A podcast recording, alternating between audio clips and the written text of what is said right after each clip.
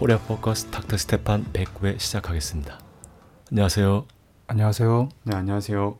예, 오늘은 그 지난 메이데이 투쟁을 중심으로 해서 아, 당면 정세를 해설해 볼까 합니다. 최저선을 따라 작은 걸음을 내딛었다. 이것이 이제 오늘 말씀드리고 싶은 요지가 되겠습니다.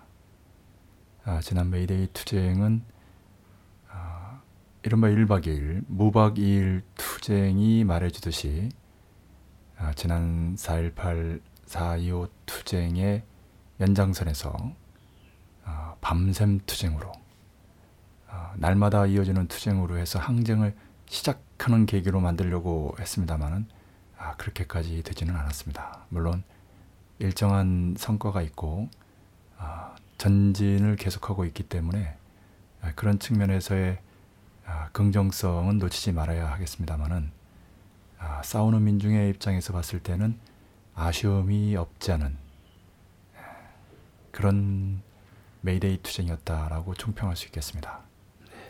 예, 먼저 좀 지난 과정을 예, 살펴보면 뭐 길게 1차에서 5차 아, 북미 반미 대결전이라든지 또 2012년 말부터 시작되는 제5차 반미 대결전의 역사를 훑진 않아도 우리 닥터 스테판 애청자분들께서는 다 충분히 알고 계시리라 생각이 돼서 최근 2주간의 과정만 집중적으로 정리해 볼까 합니다. 네. 먼저 이제 4.16 일주기가 있었죠. 그리고 4.18 아, 투쟁이 있었습니다. 범국민 행동의 날이죠. 네.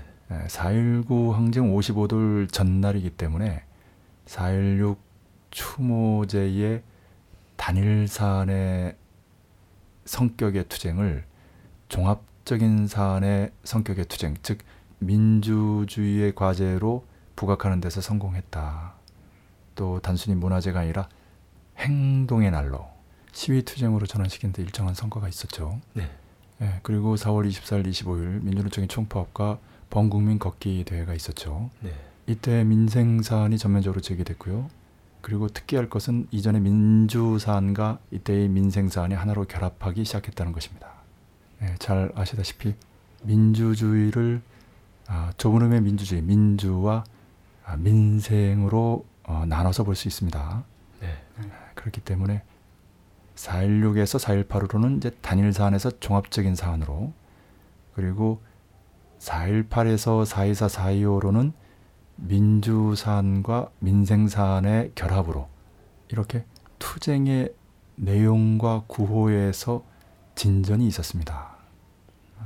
그리고 세월호 유족에서 싸우는 시민들 여기에 이제 민주노총을 비롯한 노동자 서민들이 가세하면서 예, 싸우는 민중들의 투쟁으로 발전이 됐죠. 네. 그리고 기대했던 이제 메이데이 무박 2일 투쟁, 밤샘 투쟁이 전개됐습니다. 이때는 민주노총의 에, 말대로 세월호가 민주노총이고 민주노총이 세월호다. 라는 아, 관점에서 투쟁을 전개했는데 실제로는 아, 그에 미치지는 못했습니다. 단적으로 말씀드리면 아, 그 밤샘 투쟁, 그 안국동 사거리에서의 치열한 전선 투쟁에서 노동대오를 보기 힘들었죠. 네. 그리고 아, 진보 진영의 주류라고 할 수 있는 세력도 보기 힘들었습니다. 예, 이건 민주노총이 여전히 아, 생존권 투쟁에 머물고 있고 그 통진당 주류를 비롯한 세력들이 여전히 예, 패배감, 무력감에 빠져 있다라는 것을 단적으로 보여주는 것이죠. 예, 그러다 보니까 이 유족과 소수의 진보 세력 그리고 일부 아, 싸우는 시민 세력들이 가세해서 예, 전선 투쟁을 예, 벌이게 되는 아, 일진일퇴 공방이 계속되면서 교착 국면 다시 말씀드려서 진보 민주 세력이 수구 세력 박근혜 이른바 정권, 박근혜 정권을 압도하지 못하는 상황이라고 할 수 있겠습니다. 예, 다시 말씀드려서 메이데이 밤샘 투쟁을 통해서 예, 4월 18일 경복궁 전선에서의 투쟁이나 5월 1일 2일 안국동 사거리 전선에서의 투쟁 줄여서 전선 투쟁이라고 하겠습니다. 이 전선 투쟁이 날마다 이어지는 한마디로 항쟁이죠. 항쟁의 국면을 아직 열어 제치지 못하고 있다. 이렇게 말씀드릴 수 있겠습니다. 네. 그럼 왜 이 좋은 정세 속에서도 예, 구체적으로 이제 객관 정세죠. 항쟁 국면을 열어제치지 못하고 있는가? 예, 축체적인 측면에서의 문제점을 지적하지 않을 수 없는데요. 그것은 한마디로 말씀드려서 최저선으로 가고 있기 때문에 그렇다라고 말씀드릴 수 있겠습니다. 네. 예, 사실 예, 공개적인 팟캐스트를 통해서 진보 진영의 에, 역량이라든지 상황을 다 이야기할 수는 없겠죠. 에, 그렇기 때문에 제가 아, 최저선이라는 표현으로 압축해서 아, 설명드릴 수밖에 없음을 양해 바랍니다. 한마디로 어, 말씀드려서 쉽게 말씀드려서 최저선, 중간선, 최고선이 있는데 우리가 이제 진보라면 에, 변혁이라면 최고선을 목표로 삼아야 합니다. 예, 중간선이나 에, 최저선은 소극성과 보신주의의 표현이죠. 이것은 아, 진보가 아니고 개혁, 노동자를 비롯한 민중이 아니고 아, 중간층, 소자산 계급이라는 뿌띠적인 측면에서의 목표입니다. 모든 예비와 잠재력을 발동해서 최대의 성과를 내는 것이 아니라 아, 중간적인 성과나 최소의 성과에 만족하는 것 이것은 명백하게 변혁적이고 진보적인 사상 관점의 표현은 아닙니다. 아, 그런데 아, 지금 그렇게 가고 있는 거죠. 여기에는 이제 사상과 전략의 문제, 지도력, 조직력의 문제, 작품, 기풍의 문제들이 있는데요. 예, 역시 구체적으로 말씀드리기에는 아, 한계가 있어서 이 정도로만 표현하겠습니다. 예, 다만 수구는 부패로 망하고 어, 진보는 분열로 망한다고 하는데 분파 종파적인 문제와 패권의 문제 말고도 무능의 문제가 있다. 또 지금은 무능의 문제만이 아니라 헌신하지 못하고 투지가 없는 문제도 있다. 이렇게 말씀드릴 수 있겠습니다. 참고로 지난 4.19 재보선에서는 개혁 진보 세력의 분열로 아, 치명타를 입었죠. 네. 그렇게 분열해서는 절대 이길 수 없습니다. 아, 제가 늘상 말씀드립니다만은 수구가 45% 정도 되고 아, 개혁이 40%, 진보가 한 15% 정도 되는데 아, 개혁과 진보가 단결하면 45대 55로 이기지만 개혁과 진보가 분열하게 되면 45대 40, 15 이렇게 해서 아, 100전100패합니다. 음. 이번에도 그런 모습을 보였고요. 물론 여기에는 이 개혁의 무능도 톡톡히 작용했습니다. 문재인 지도 체계의 무능과 아, 전략 부재를 지적하지 않을 수 없는데요. 또 국민 모임 또한 기성 정치권의 모습을 아, 탈피하지 못하는 한계를 보였다라고 하겠습니다. 그러다 보니까 수구 새누리당이 어부지리를 취해서 마치 사지에서 구원된 듯한 벼랑 끝에서 벗어난 듯한 어, 현상이 나타나고 있는데요. 그러나 이 결과가 약이 될지 독이 될지 어, 그 이후의 흐름을 보면 독이 될 것 같습니다. 왜냐하면 당장 5월 6일 쓰레기 시행령을 국무회에서 통과시키고 공무원 연금 계약도 국회에서 통과시킨다고 합니다. 그리고 새롭게 사정 정국을 부활시키려고 하고 있고요. 그 흐름을 이어서 공안 정국도 다시 조성하려고 합니다. 아, 구체적으로 통합진보당의 중앙 당직자들의 재정 회계 문제를 제기하기 시작했죠. 선거 네. 끝나자마자. 네. 음. 그런데 재보선에서 네 군데 중에 세 군데를 새누리당이 차지했다고 야권의 분열로 아, 무능으로 어부지리를 취했다고 해서 민심이 달라지는 것은 아니죠. 예. 아, 민심은 분열하고 무능한 야권에 대해서도 비판하지만 무엇보다도 세월호 참사 학살이죠. 성완종 불법 정치자금 대표적인 부정부패 사건이죠. 네.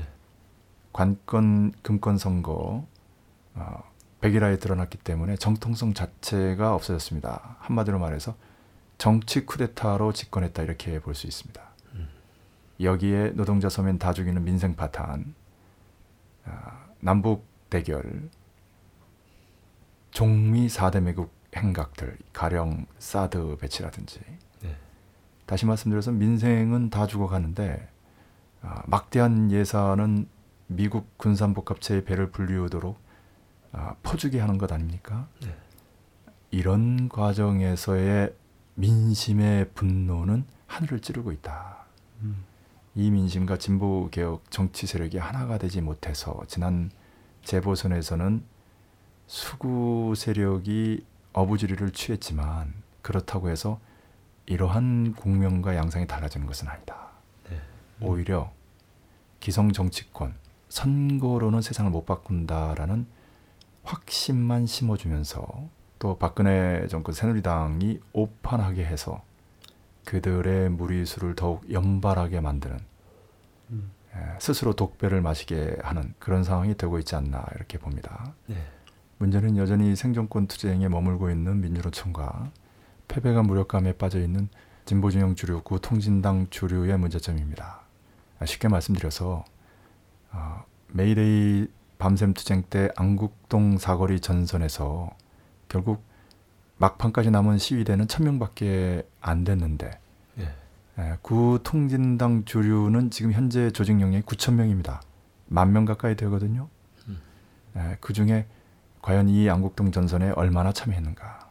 이 만 명을 떠나서 단 천 명이라도 가세했다면 또 민주노총 내에 선진적인 에, 노동자 정치 조직은 얼마나 많습니까? 그들 중에 한 천 명 정도만 또 가세했다면 그래서 도합 천 명, 천 명, 천 명에서 삼천 명 정도만 함께 싸웠어도 양상은 달랐을 것이다. 네. 이런 측면에서 이번 투쟁을 이끌었던 지도부도 아, 조직 정치적인 측면에서 아, 작전적인 측면에서 아, 뚜렷한 제한성을 보이고 있다. 보일 수밖에 없다. 이렇게 아, 지적하지 않을 수가 없습니다. 그럼 이제 향후 일정인데요. 일단 당면에서는 5월 6일이 주목되고요. 에, 쓰레기 시행령이 국회의를 통과하는 또 공무원 연금 계약이 국회를 통과하는 그런데 또 여기서 여야 합의라든지 에, 공무원 노조 내부의 분열이라든지 아, 한마디로 말해서 예, 스스로 무너지는 예, 현상들이 나타나고 있어 참으로 안타까움을 주고 있는데요. 그러다 보니 유족들이 목에 밧줄을 걸고 청와대로 진격하자고 하는 뭐 형언할 수 없는 말로 표현할 수 없는 그런 기막힌 상황이 만들어지고 있습니다. 그래서 5월 6일에 아, 규탄 투쟁이 아, 정치 집회로 끝날지 전선 투쟁까지 이어질지 물론 최소한 5월 9일 토요일 저녁에는 전선 투쟁이 벌어지지 않겠나 싶은데요. 그리고 최소한 이렇게 아, 주말마다 전선 투쟁이 이어질 것으로 예견이 됩니다. 왜냐하면 하나도 해결된 것이 없기 때문에 네. 싸우는 민중들의 분노는 여전히 하늘을 찌르고 있고 박근혜 새누리당 정권의 오만하고 후한무치한 모습은 계속될 것이기 때문에 세월호 학살도 성완종 게이트도 민생 파탄도 공안 탄압 남북 대결도 계속될 수밖에 없기 때문에 박근혜 정권 퇴진 투쟁의 함성은 계속 고조될 수밖에 없다 이렇게 말씀드릴 수 있겠습니다. 네. 한 가지 중요한 일정이 이제 5.18 광주항쟁 35돌인데요. 네. 아, 민주노총을 비롯한 아, 민중의힘 진보연대에서는 5월 17일 일요일 날, 에, 5월 18일 월요일 하루 전날이죠. 광주에서 전국적인 행사를 잡고 있습니다. 충분히 이해될 만한 행사지요. 그러나 아, 이것은 방향착오다. 5월 16일 5.16 쿠데타가 벌어진 날이죠. 박근혜의 선친 박정희가 한 군사 쿠데타입니다. 네. 그리고 박근혜는 지난 2012년 대선에서 정치 쿠데타를 벌여서 아, 관건 금권 부정선거로 집권했죠. 네. 바로 이 토요일 날에 에, 서울에서 전국적인 집회로 규탄 투쟁을 벌여야 된다. 왜냐하면 전국적으로 모여서 전선 투쟁을 형성해야 하는 그런 전선이 에, 광주가 아니고 서울에 있다. 청와대 앞에 미 대사관 옆에 바로 그것이 경복궁 전선이든 안국동 사거리 전선이든 전선이 형성된 곳은 바로 서울이다라고 말씀드릴 수 있겠습니다. 네.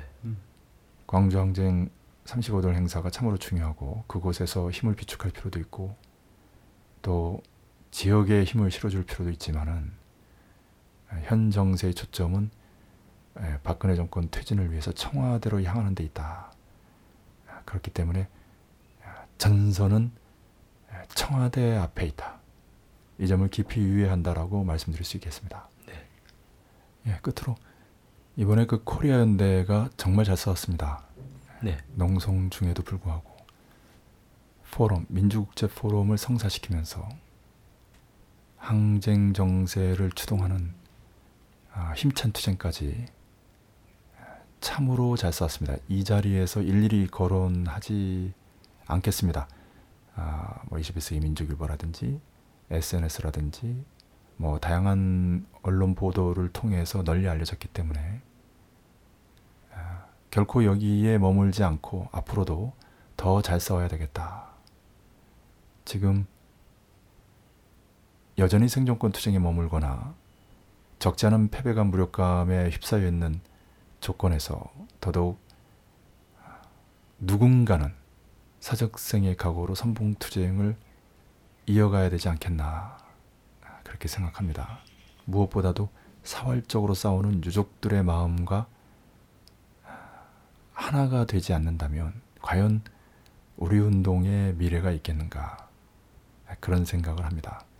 예, 다른 무엇보다도 바로 여기서부터 출발해야 된다.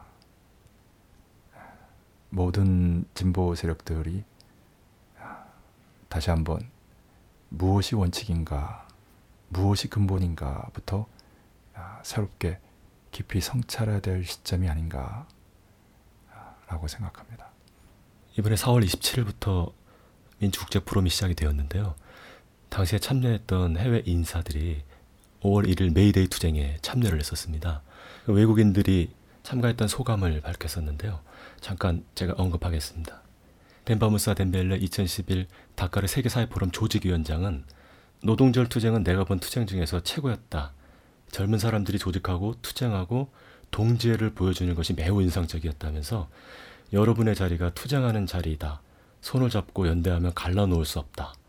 여러분이 하고 있는 투쟁은 전 세계 모든 민중이 함께하는 것이다. 그것은 반독재 투쟁이다. 라면서 국제연대를 강화하자고 호소했습니다. 코리아 연대의 완강한 투쟁과 아, 메이데이의 장엄한 행진을 다 같이 포괄해서 한 언급이네요. 네. 그리고 장 살렘 소르본대 철학 교수는 지난 20년간 내가 보았던 메이데이 집회 중에서 가장 인상적이고 강력했다면서 집회 대열 앞에 앉아 노래하고 춤췄던 것이 모두 인상적이고 좋았다. 라고 강렬했던 당시의 느낌을 전했습니다. 뎀벨레 조직위원장 그리고 살렘 교수를 포함해서 베르나르 카생 세계사회 포럼 창립자 아, 파리8대학 명예 교수도 함께했죠. 네. 연로하고 건강이 좋지 않은데도 불구하고 아, 내내 민주노총 행사 끝까지 참가했습니다. 네. 에, 독일 좌파당 에, 삼선 의원이죠. 잉예 해거 아, 인권위원장, 에, 군축위원장도 그리고 클라우디아 하이트 국제 담당 책임자도 함께 했습니다. 네. 하이트는 끝내자 박근혜라고 하는 민주노총 전단을 들어보이는 네. 아, 사진까지 공개가 됐고요. 예, 그리고 예, 빅토로 우고 히온 에콰도르 공공정책 대학 교수죠. 네. 세계 대한 포럼 핵심 멤버이기도 하고요. 예, 우고 교수는 라틴 스타일답게 행진 중에 예, 민주노총 그 문선대의 율동과 함께 춤을 추기도 했습니다. 네. 회거와 하이트, 어, 우고는 예, 코리안대를 비롯한 어, 시위대 밤샘 투쟁 현장에도 참여해서요. 네. 예, 코리안대 그 박근혜 퇴진 피켓 앞에서 어, 연설도 잠깐 했습니다. 매우 인상적인 장면이죠. 네. 아, 4일간의 포럼과 아, 그날까지 해서 5일 동안의 강행군을 하고 굉장히 피곤한 상태인데도 불구하고 에, 메이데이 투쟁과 밤샘 투쟁의 열기에 아, 적잖이 에, 고무돼서 에, 끝까지 국제연대에 최선을 다하는 모습은 에, 참으로 인상적이고 감동적인 장면이죠. 네. 그 이번에 그 안국 사거리 그 전선 투쟁에서 사실은 그 인상 깊게 봤던 게 김광진 의원이 또 의회 투쟁에만 모으는 게 아니라 거리에 나와서 같이 유가족들과 스크럼을 짜고 이런 모습이 많이 보도가 됐는데요. 아 이게 앞으로 이제 그 4.29 재보선이 이제 참패를 당하면서 선거는 이제 안 된다 이런 어떤 인식이 의원들 사이에서도 좀 퍼지는 게 아닌가 이런 생각이 좀 들더라고요.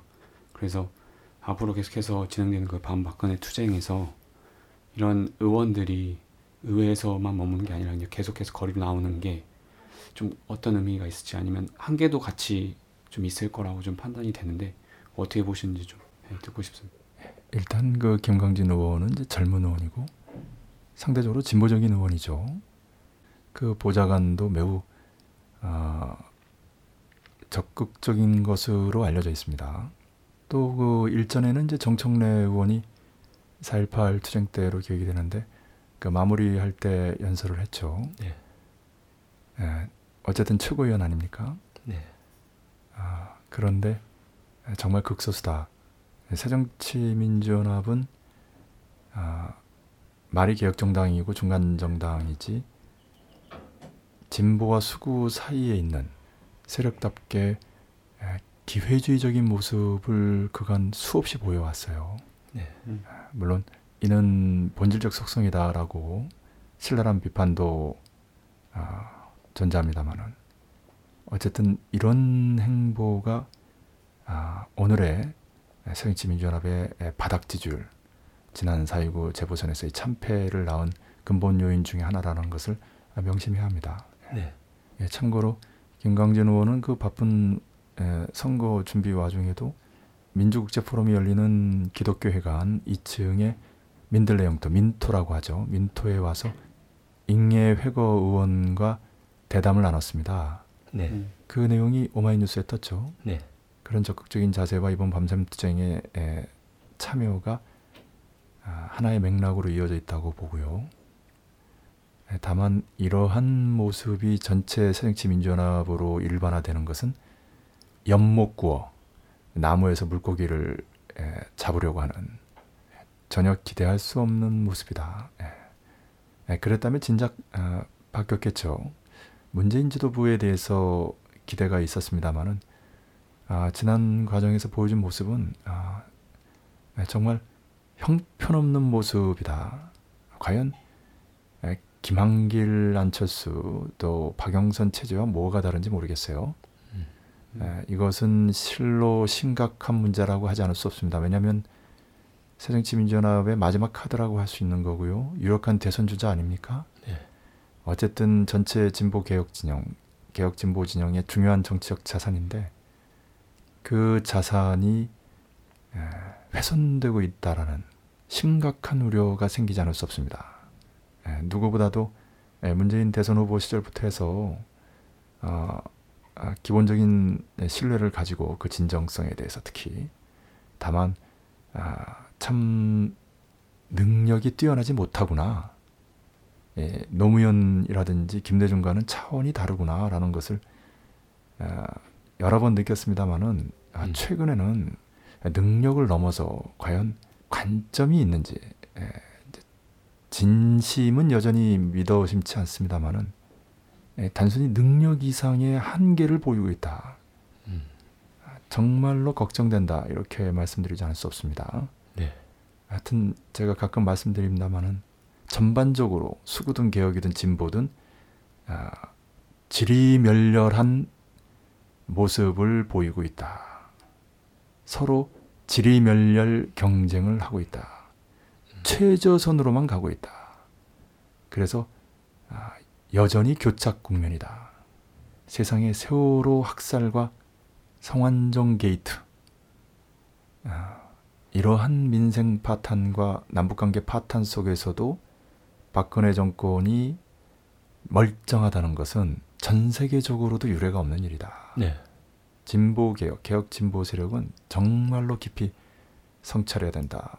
아, 다시 한번 강조하지 않을 수 없습니다. 네.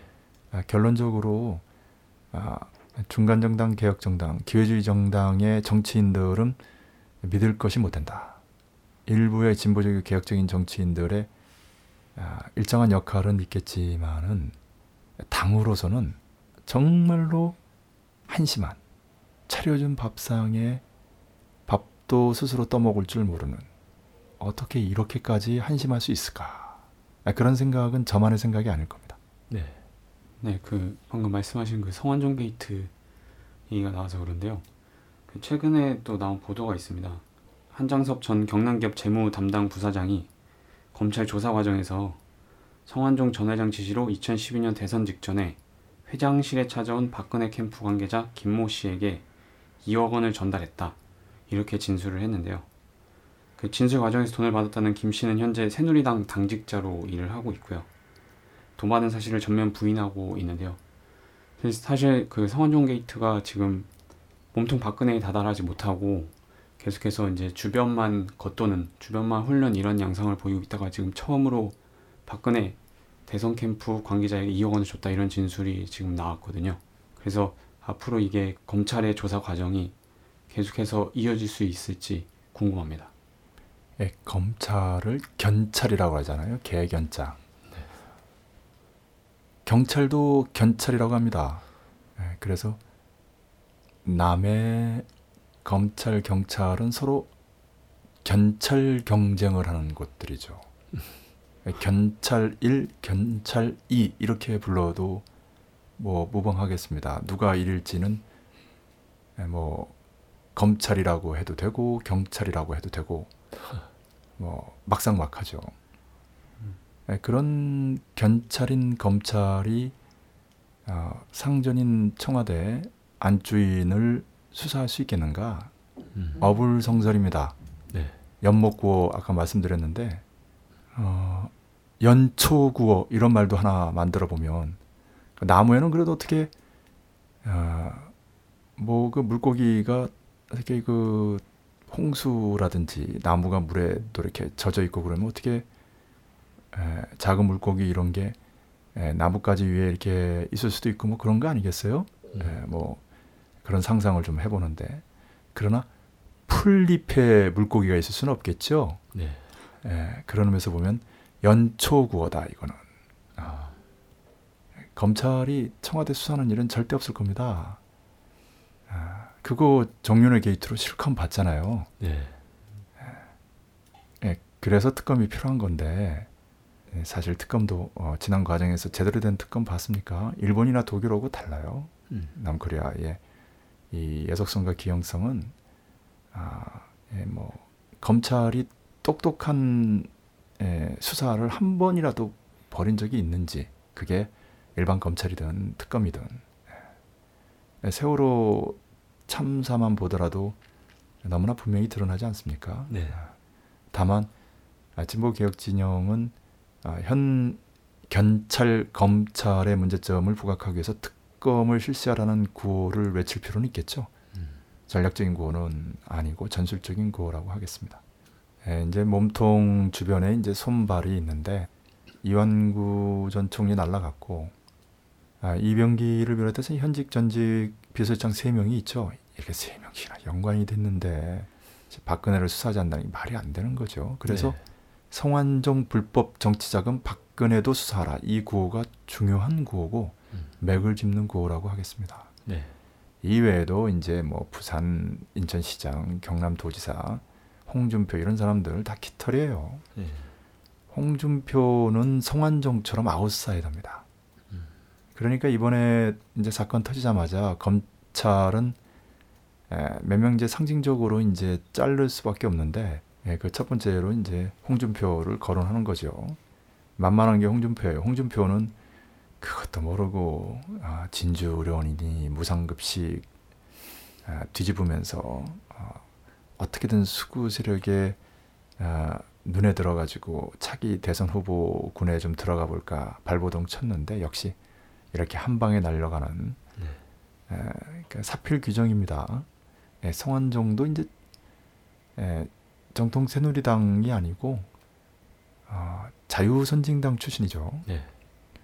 에, 그런 변두리에 있는 사람이라 아, 자원비리 하면서 이제 가장 만만하다 싶어 쳤는데 수구 세력이 매번 무리하게 하다가 부메랑으로 당하는 게 뭐냐면 을의 분노예요. 음. 에, 갑질하는 사람들은 을이 화나면 무섭다는 걸 알아야 합니다. 네. 에, 성완종이라는 전형적인 수구 세력 내 을이 아, 자기와 가족들을 죽이려는 아, 박근혜 패당에 맞서가지고 아, 목숨을 던지면서 폭탄을 터뜨렸죠. 네. 아, 문제는 아, 새정치민주연합의 아, 이 이상 더 무능할 수 없는 그 무능 예, 그리고 진보진영 주류의 이 이상 더 무력하고 무맥할 수 없는 모습 이 박근혜 새누리당 정권의 치명적인 객관적으로 너무나 아, 명백한 아, 문제점을 정권 퇴진으로 발전시키지 못하는 안타까움이 있다 이렇게 말씀드릴 수 있겠습니다. 네. 좀 전에 말씀하셨는데 전국 곳곳에서 전단이 살포되고 있습니다. 그 내용을 보면 세월호 참사 책임지고 박근혜 정권 퇴진하라. 성완종 불법 정치자금 박근혜도 수사하라. 이런 내용들이 주를 이루고 있습니다. 이것은 지금 현재 민심의 반영이라고 생각이 드는데요. 좀 전에 말씀하셨던 것처럼 진보 개혁 진영에서 이것을 어떻게 잘 수렴해서 투쟁을 더 끌어올릴 것인가가 과제라고 생각을 합니다. 전략 전술적인 부분에서 더 첨언해 주실 수 있는 부분이 있다면 말씀해 주십시오. 너무 좀 분위기가 좀 딱딱한 것 같아서 방금 그 예, 전단은 이제 코리아연대가 뿌렸죠. 네. 예, 아주 적확한 구호지 않습니까? 예. 음. 아, 그 구호가 담긴 전단은 아, 서울을 중심으로 해서 어, 아, 이렇게 코리아연대가 이번 메이데이만 해도 17만 장을 뿌렸다고 합니다. 네. 어, 그러나 이제 전단 살포, 박근혜 정권을 반대하는 전단 살포는 그 이전에부터 있었고요. 자연 발생적으로 이루어졌고요. 음. 전국 곳곳에서. 음. 아, 이에 대해서 견찰, 이번에는 이제 경찰입니다. 음. 아, 계속 그 뭐 소환 조사를 한다든지 뭐 연행 조사를 한다든지 이런 식으로 정말 최소한의 표현의 자유조차도 유린하는 아, 파쇼적인 본질을 보였죠. 네. 그것은 에, 파쇼 정권이었던 선친 박정희 정권 시절, 즉 유신 독재 시절로 회귀하려고 하는 박근혜 정권의 이제 본성입니다. 음. 이미 시대가 바뀌고 아, 썩어도 준치라고 진보 개혁 세력들이 살아있기 때문에 아, 싸우는 시민 민중들 때문에 노골적으로 뭐 군사 쿠데타나 정치 쿠데타를 벌리면서 파쇼 독재를 전면적으로 실시하지는 못하더라도 음. 그런 마음이 굴뚝 같겠죠. 지금 경복궁 전선, 안국동 전선을 보면서 군대를 동원하고 싶은 마음도 있을 겁니다. 실제로 대테러 작전에 투입되는 경찰들이 이번 안국동 전선에 투입됐다고 합니다. 네. 그러니까 세월호 참사의 진상을 규명하라, 책임자를 처벌하라고 하는 진실을 밝히고 세월호를 인양하고 에, 이렇게 절규하는 유족들과 그에 공감하는 아, 그러면서 성완종 불법 정치 자금이라든지 민생 파탄을 책임지라고 하는 민주 시민들이 테러리스트라는 거예요. 네. 적이라는 거예요. 예. 음. 그게 이제 박근혜 정권의 본질이죠. 속내죠. 음. 이걸 잊지 말아야 하겠습니다. 그래서 전략적인 구호는 정권 퇴진이다. 박근혜 정권 퇴진이고 박근혜 새누리당 정권 퇴진이죠. 네. 박근혜가 물러나고 나서 새누리당의 또 다른 사람이 에, 청와대를 차지하면 안 되겠죠. 음. 이번에 4.29 재보선에서도 새누리당의 후보들이 당선됐다는 것은 무엇을 의미하는가? 또 박근혜 정권이 퇴진하지 않으면 새누리당이 완전히 해산될 수 있다. 전체 수구 세력이 와해될 수 있다. 이렇게까지 가야 박근혜 정권을 새누리당이나 수구 세력 내에서도 아, 이제는 아, 퇴진시켜야 되겠다라는 판단이 서게 될 수 있다라는 부분 지적하고요. 네. 전술적인 구호에서는 세월호를 인양하라, 쓰레기 시행령 폐기하라, 또 성한종 불법 정치자금 박근혜도 쏴라 이런 구호들이 적중하죠. 네. 이런 전략적이고 전술적인 구호들은 잘 배합돼야 하겠습니다. 음. 예, 아무래도 4.16 연대 측은 전술적인 구호를 중심으로 외칠 수밖에 없고요.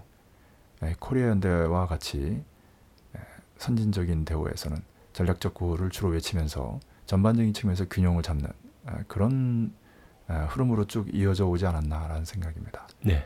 코리아 연대의 전략적 구호 제참은 단순히 선도적이고 추상적인 구호가 아니라 아, 이제는 싸우는 민중들과 함께 외치는 구호라는 거. 음. 지난 4.24, 4.25 때부터는 이미 아, 전교조에서 또 진보적인 기독교 단체 속에서 아, 곳곳에서 그런 구호가 나왔고요. 음. 이번 메이데이 투쟁에서는 아예 민주노총이 끝내자 박근혜라고 해서 좀 더 통속적으로 예, 정권 퇴진이라는 표현만 쓰지 않았을 뿐 거의 그에 근접한 구호를 제창하기도 했습니다. 네. 예, 그리고 지난 1년이 훨씬 넘게 촛불 신문이 거의 100호에 달했는데요. 아, 이번에 예, 메이데이 때 발간했던 사면 신문의 일면 성명 제목이 민주구국선언 아닙니까? 네. 경찰벽 무너뜨리고 청와대를 향해 앞으로라는 아주 격동적인 격문이었는데요. 그런 객관적인 근거와 합리적인 논리로 1년 넘게 신문으로 어, 선전할 수 있는 에, 다시 말씀드려 그런 에, 과학적인 견해로 제출된 전략적인 구호라는 측면을 에, 이제는 다들 알죠. 음. 하루 이틀 한 것도 아니고 예, 추상적인 논리 비약적인 그런 구호가 아니라 아, 근거와 논리가 정확한 그리고 이제는 싸우는 민중들과 함께 외치는 구호라는 것입니다. 네. 아, 이번에도 코리아 연대는 그런 아, 신문만이 아니라 이제 전단 그리고 포스터까지 해서 매우 인상적인 선전 선동 활동을 했죠. 그 외에도 에, 박근혜 퇴진 가자 청와대라는 피켓과 구호 제창, 노래, 율동까지 해서 어, 지난 밤샘 투쟁에서 어, 계속 화제가 됐죠. 네. 예, 코리아 연대가 아, 안국동 사거리에 나타나자마자 코리아 연대다라고 하면서 음. 예, 박수가 쏟아졌고 예, 모든 언론들의 스포트라이트가 집중되기도 했죠. 음. 아, 심지어 회거 화이트 우고의 인터뷰까지 있었기 때문에 네. 아, 대열 주변에서는 아, 저 대원은 외국인도 있어 뭐 이런 소리까지 나왔다고 합니다. 예. 예, 다 예, 뿌린 대로 거두는 법이죠.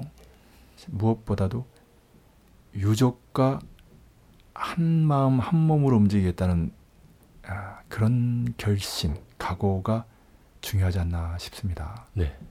에, 지난 4.18까지의 12일간의 단식 투쟁, 에, 코리안 대사나 진보 노동자의 진영아 사무국장이죠. 네. 이 와중에 이 직전에 이 투쟁 과정에서 연행까지 됐죠. 그때는 에, 단식을 계속하면서도 묵비를 하고 특히 인정신문, 지문날인까지 단호하게 거부했죠. 네. 그리고 코리안대 아, 회원 동지들의 완강한 석방투쟁이 가세해서 에, 결국 아, 48시간 내에 풀어주지 않을 수 없었는데요. 네. 이 진영아 사무국장이 바로 아, 세종대왕상 앞에 에, 유민 아빠 김영호 씨가 노숙 투쟁하는 곁에서 함께 노숙 투쟁을 했죠. 네. 비가 오면은 비늘을 치고 자면서 말입니다. 음. 아, 때로는 김용호 씨가 연행 투쟁을 벌려서 아, 그 자리가 비게 될 때는 혼자 지키기까지 했습니다. 네. 저는 아주 감동적으로 인상적으로 봅니다. 우리가 투쟁하는 운동가들이 투쟁하는 민중들과 하나 되는 것이 무엇인가를 단적으로 보여주는 장면 중에 하나가 아닌가 싶습니다. 네. 아 그리고 그 김영호 씨는 아, 진영아 사목장의 추천으로 민주국제포럼 셋째 날 아, 존엄과 생존권이라는 세션에서 아, 세월호 투쟁에 대해서 발표를 했죠. 네. 아, 발표 내용도 아주 인상적이었어요. 음. 예전에 그, 그 제하 알리라고 프랑스의 이제 무브멍 라페라고 해서 평화 운동이라고 번역합니다만은 네. 중앙위원이죠. 굉장히 중요한 아, 인물입니다. 이제 프랑스를 대표해서 아, 4월에 미국에서 개최되는 핵 확산 금지 조약의 대안 회의, 핵 금지 조약 회의에 에, 참가하는 인물이기도 한데요. 네. 에, 그 제하 알리가 세월호 농성장을 찾았을 때 아, 나눴던 에, 김용호 씨와의 그 대담도 매우 인상적이었습니다. 네. 아, 김용호 씨가 에, 그런 에, 국제적인 그 활동가들과 대화를 나누거나 이런 포럼 자리에서 발표하는 모습을 볼때 아, 심장에서 나오는 목소리를 절제해서 표현하는 그 힘, 그 울림이 아, 국제민주 인사들이 얼마나 큰 감동을 주었는가 잘 알 수 있었던 에, 순간이다라고 하겠습니다. 네. 어쨌든 그 코리아 연대는 그 농성 중에도 유례 없는 아, 민주국제 포럼을 성사시킬 뿐만이 아니라 항쟁 정세를 추동시키는 이 세 가지 과제를 동시에 떠미는 놀라운 정신력과 조직적 수완을 발휘했다 이렇게 총평할 수 있겠습니다. 오늘 말씀 잘 들었습니다. 앞으로 자주 뵙겠다는 말씀을 드렸었는데 그동안 포럼과 투쟁 등 여러 일로 바빠서 약속을 지키질 못했습니다. 예, 닥터 스테판 예, 자주 하겠다는 약속을 했는데 그 약속을 지키지 못했네요. 아, 지난 그 4월 24일에도 사실은 예, 녹음을 했는데 어, 여건상 그 마무리를 못 쳤어요. 예, 그러다가 시간이 이제 훌쩍 지나가지고 다시 그 녹음을 살리기에는 좀 묘해서 예, 오늘 이렇게 이제 재개됐습니다만은 아, 포럼과 투쟁 때문에 정말 눈코 뜰 새 없이 에, 바빴다라는 말씀으로 아, 아, 양해를 바라고요. 앞으로는 에, 짧게라도 자주 이렇게 뵐 수 있도록 에, 노력하겠다는 말씀 전합니다. 그만 마치겠습니다. 곧 다시 뵙겠습니다. 수고하셨습니다. 수고하셨습니다. 수고하셨습니다.